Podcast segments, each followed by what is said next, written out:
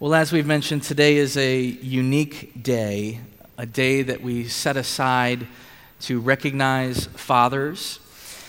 And much like Mother's Day, this day um, seems to be interpreted in different ways by different people depending on your experience.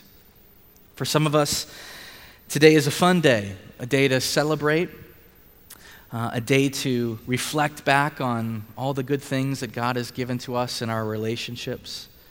Uh, but for others, today is a day that we'd rather skip, maybe pay no attention to at all because we haven't had a good relationship with our Father. Um, still, other of us maybe are waiting for the experience of becoming a father, as we talked about last week, or maybe the experience of being a father never came to us. So, wherever you are on that spectrum, my prayer for all of us today is that on this Father's Day, we would find God's peace and His joy in our lives. And I want to try my hardest today to get us, in some ways, yes, to think about what it means to be a father in this world, to be a dad in the world today, but more importantly, I want us to think about what it means to believe that God is our Father and what living life in His presence is meant to look like. And so there's a couple of big ideas I want us to consider today. And the first is this that the Christian life is a life in which we are called to live in the Father's presence. This is on your outline if you want to follow along today. Christian life is a life meant to be lived in the Father's presence, which simply means that all of our lives, our entire lives, are lived before God. He is involved in everything about us. Our whole life is lived before Him. And so, if you are a believer in Jesus, then not only is your entire life lived before God, but you do so from a particular position from the position of being a son of God or a daughter of God, which means that God is very much present in your life and in mine, just like a father should be. There's another big idea I want us to think about today is that if we are called to live life in uh, the Father's presence, then speaking to the dads directly today, fathers on this Father's Day, we are called to be present, to live presently in the lives of our children. That's the calling of being a father. And you may say, well, of course, right? Of course, I'm a presence in my kid's life. Um, I live in the same house, right? That's being present enough. But there's a difference between being actively present and being passively present. And I want us to think about that this morning. But for all of us, whether you're a son or a daughter, a father, a mother, all of us, if you're a follower of Jesus, are called to be present in the lives of others. Because God's presence has come into our lives, it pushes us to live presently in the lives of others. And so, those are the big ideas I want us to think about today. And so, let's first talk about God's presence. What is God's presence like? And I want to do so by turning to uh, one of the most beautiful passages in the Old Testament from the book of Psalms in Psalm 139. And if you have a Bible, you can turn there today, or if you want to follow along on the screen, you can. But look at how the psalmist describes the presence of God. Starting in verse 7, he writes, Where can I go from your spirit? Where can I flee from your presence? If I go up to the heavens, you are there. If I make my bed in the depths, you are there. If I rise on the wings of the dawn, if I settle on the far side of the sea, even there, your hand will guide me. Your right hand will hold me fast. If I say, Surely the darkness will hide me, and the light become night around me, even the darkness will not be dark to you. The night will shine like the day, for darkness is as light to you. For you created my inmost being. You knit me together in my mother's womb. I praise you because I am fearfully and wonderfully made. Your works are wonderful. I know that full well. My frame was not hidden from you when I was made in the secret place, when I was woven together in the depths of the earth. Your eyes saw my unformed body. All the days ordained for me were written in your book before one of them came to be. How precious to me your thoughts, God.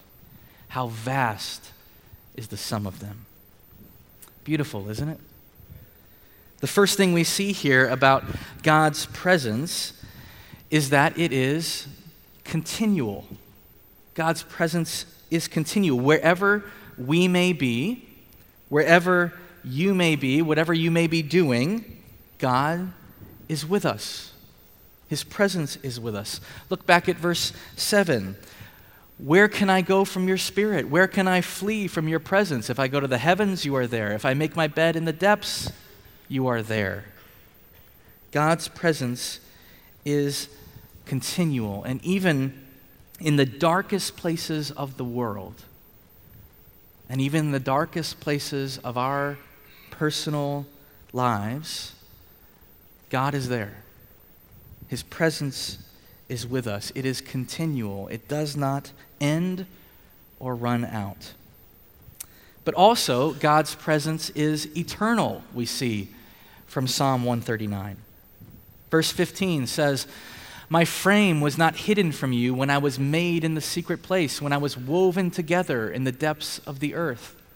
Your eyes saw my unformed body. All the days ordained for me were written in your, bur- your book before one of them came to be.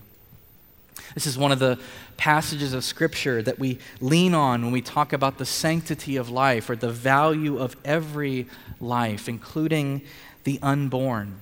That God's presence is eternal, that He's even involved in the shaping of our lives before we were born. Derek Kidner, one of my favorite Bible commentators, writes about this. He says, God is the author of every detail of my being. Every detail of my being. He knows our days, how many there will be from beginning to end. And the fact that that is true for you means that it has also been true for every person that has come before us. You and I are deeply known by God, and we are known by Him for all eternity. And so we think about the presence of God in that way, that it is a continual presence with us that doesn't run out, and an eternal presence with us. It leads us, as it does the psalmist, to worship. When you take time to contemplate the continual and eternal presence of God, um, that He is close to you, that He knows your days, that He knows everything about you, the natural thing to do is to stop and worship him. Look what it leads the psalmist to say in verse 17 How precious to me are your thoughts, God.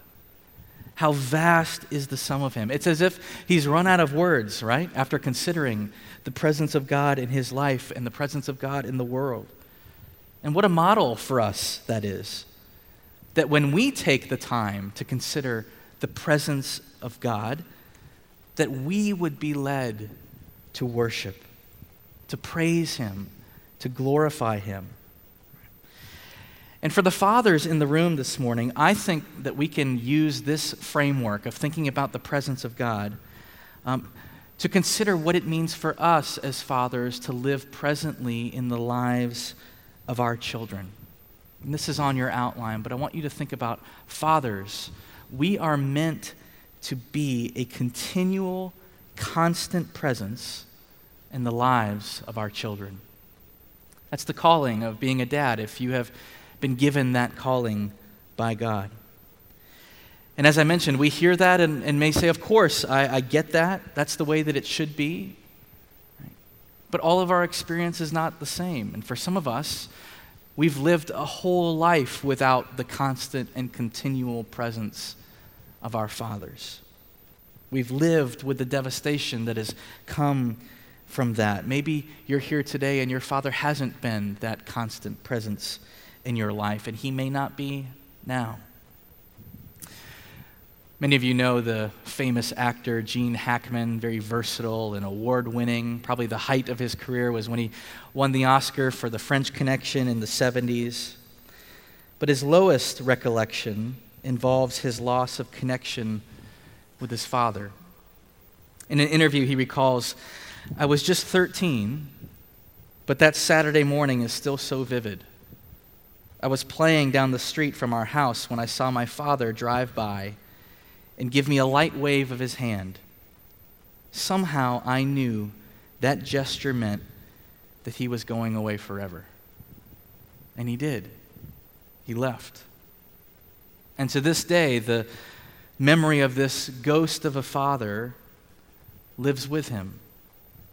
You see, when a father is not present, the devastation is massive in the life of a family.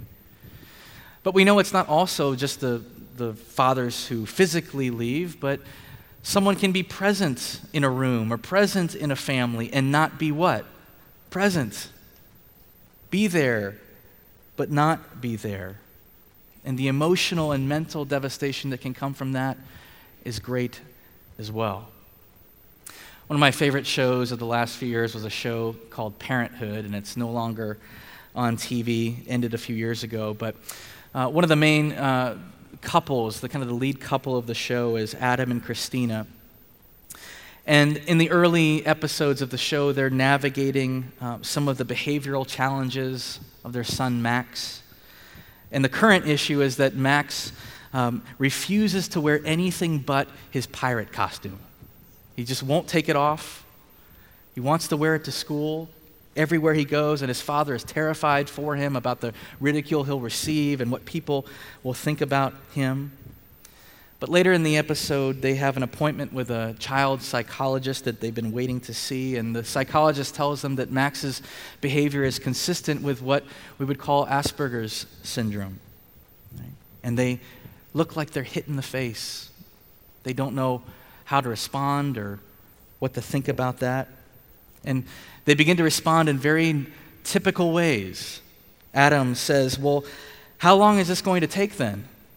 Right, to get him through this and kind of back on track. And the doctor stops him and says, No, no, no. You know, uh, this is not something that goes away. This is who he is. This is a syndrome that he will live with.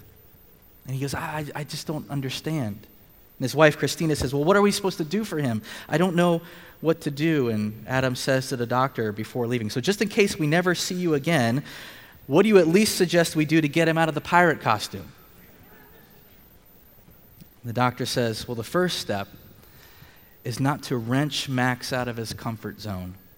The first step is to join Max where he is. And when he's ready, you walk him into the world. And later, as they're processing this, Adam confesses to his wife, Christina, he says, I, I, can deal with anything. I can deal with disease, with illness, with a broken bone. Give me something that I can fix.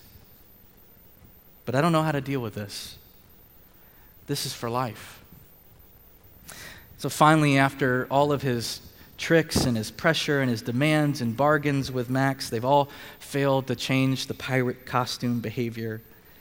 And so finally, Adam decides to try the doctor's advice and he enters Max's world by dressing up as a pirate himself. And they have this incredible scene at the end of an episode where they're just playing and playing and playing. They're pirate sword fighting with one another. They are just incredibly delighted with each other. And you see, fathers enter into the lives of their kids, they meet them where they are just as God our Father has entered our lives and met us where we are. And so, fathers are meant to be the kind of committed dad, one who is committed to be a constant and continual presence in the lives of their children, to be in tune with what is going on, to be ready and willing to dive into life with them. And that is not always easy. It takes time, it takes creativity, it takes a willingness to pursue our kids no matter our age. And for those of you who are parenting adult children now, you know this to be true. But a committed father leads us to also see that dads need to be open. Right? We have to be open to the fact that our children are different than us. That we're not our children, that they are not exactly like this, that what they love may be different than what we love. And a committed and continual present father is going to be open to wearing the pirate costume or open to beginning to care about something that our kids care deeply about. And when we are like that, when we are committed and when we are open, then I really believe, just like Psalm 139 says, it leads us to love. You see, the psalmist, as we mentioned in Psalm 130, 139, was saying all these amazing things about the presence of God, that it was continual and eternal. Wherever he went, God's present, presence was with him. Just as when a father is living that committed and open life with his kids, the psalmist that led to worship, and for us fathers, I think it leads to love. It leads to a committed and deep love for one another. And that's the gift of being a committed presence in our children's lives. And you see, the way that God shows his love for us is by bringing his presence to us. And really, that's the remarkable gift of the gospel. That though we've sinned and separated ourselves from God, God, his presence, came to us in Jesus. His presence in human flesh to know us, to show us how we were meant to live with God as our Father and how we were meant to live with one another, to demonstrate love for us. And God does that by sending Jesus to the cross to become that perfect sacrifice for our sins so we could have a restored relationship with God as our Father. And the beauty of the resurrection of Jesus, that not only did Jesus die for our sins, but he rose from the, the beauty of that is that we have hope now that we will live in the Father's presence for all eternity. But the good news of the gospel is not just a hope that we'll have that one day in heaven but that we live now, each and every day, with God's presence. It is the gift of the good news to us. That's how we begin to think about living in the Father's presence. But secondly, today, we've seen how the psalmist talks about God's presence, but what does Jesus say? Jesus promises, he doubles down that we will always have his presence. There's this wonderful scene when Jesus is sharing a last meal with his disciples, and he begins to talk about the future with them and what's going to happen. And he says this in John 14. He says, If you love me, keep my commands. And I will ask the Father, and he will give you another advocate, a helper, to help you and be with you forever the Spirit of truth. The world cannot accept him because it neither sees him nor knows him, but you know him, for he lives with you and will be in you. I will not leave you as orphans, I will come to you. Jesus promises them, and he promises us that God's presence, this deep, eternal, continual presence that leads us to worship him, is now in us through the Holy Spirit. That's the promise, the gift that Jesus says comes to his children. But what does that presence do? What does the Holy Spirit do? Jesus tells us that it's supposed to remind us of something. Do you remember what he said in verse 18? That we will never be what? Orphans. That the Spirit is meant to remind us that we are God's children, that He will never leave us, that the constant presence of God is in us through his Spirit. That's what Jesus promises you and me.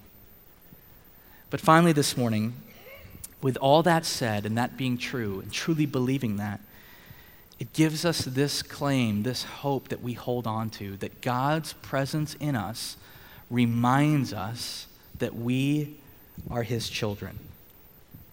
Jesus promised us that we would have a helper in this life, that his spirit would be with us, so that we would always know that God is our Father, that we would not be left as orphans. But look at what the Apostle Paul says, and he says this in Romans 8 in these incredibly powerful verses.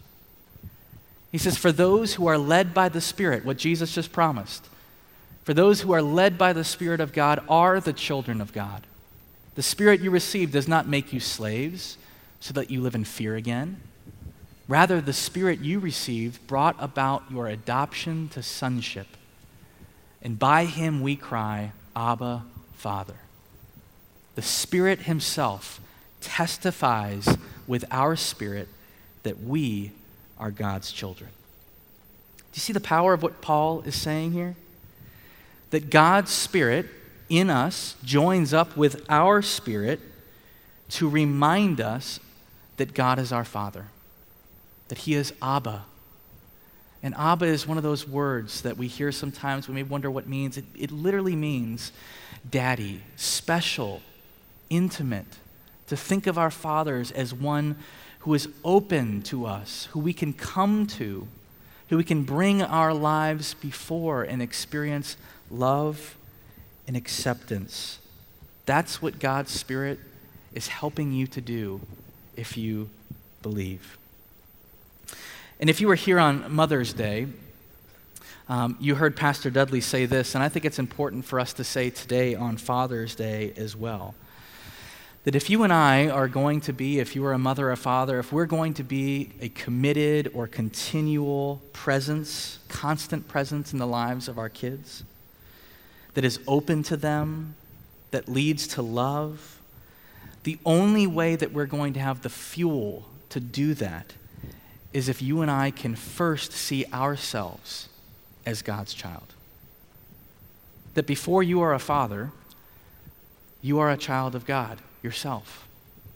That before you are a mother, you are a child of God yourself.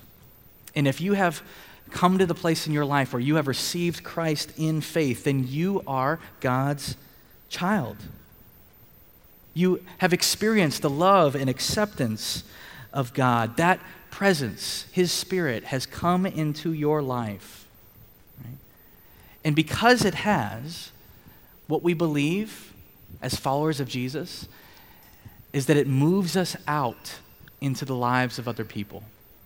Because we've experienced that love and acceptance, we desire that others close to us, our families, our friends, our neighbors, our communities, whatever it may be, it pushes us out to see others experience that same love and acceptance. Uh, and so, how are we doing with that?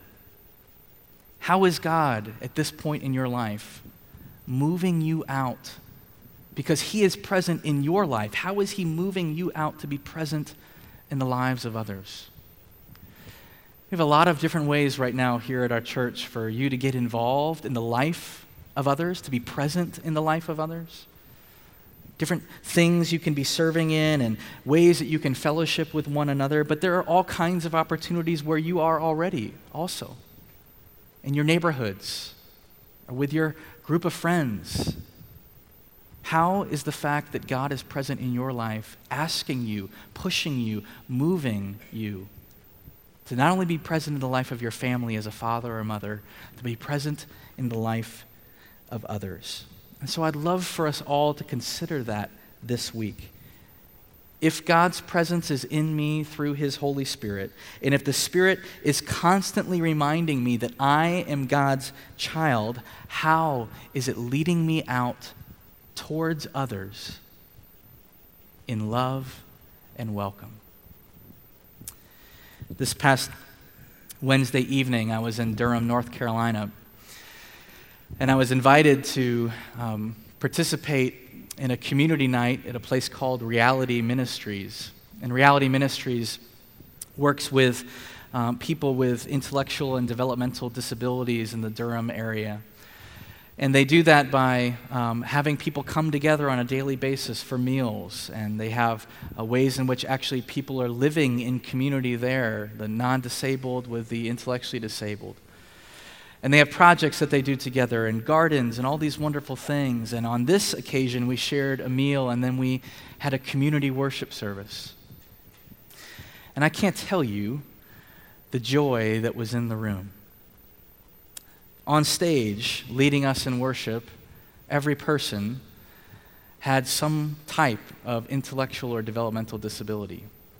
And they were leading us in songs.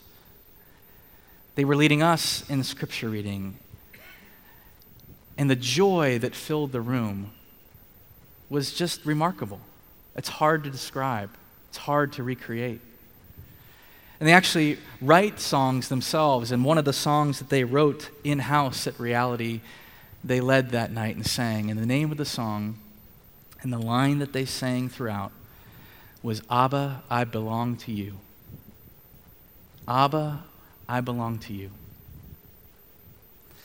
And you see, when you hear someone sing with passion that they belong to God, you are reminded that you belong to God. Abba, I belong to you. And so, for you fathers in the room, there's no 10 steps here this morning on how to be a better dad, tips, trainings. The word for you this morning is that you belong to God. And when you recognize that you belong to God, then you're going to be able to turn to your children and say, no matter what, you belong to me. You belong to God as my child. You belong to me.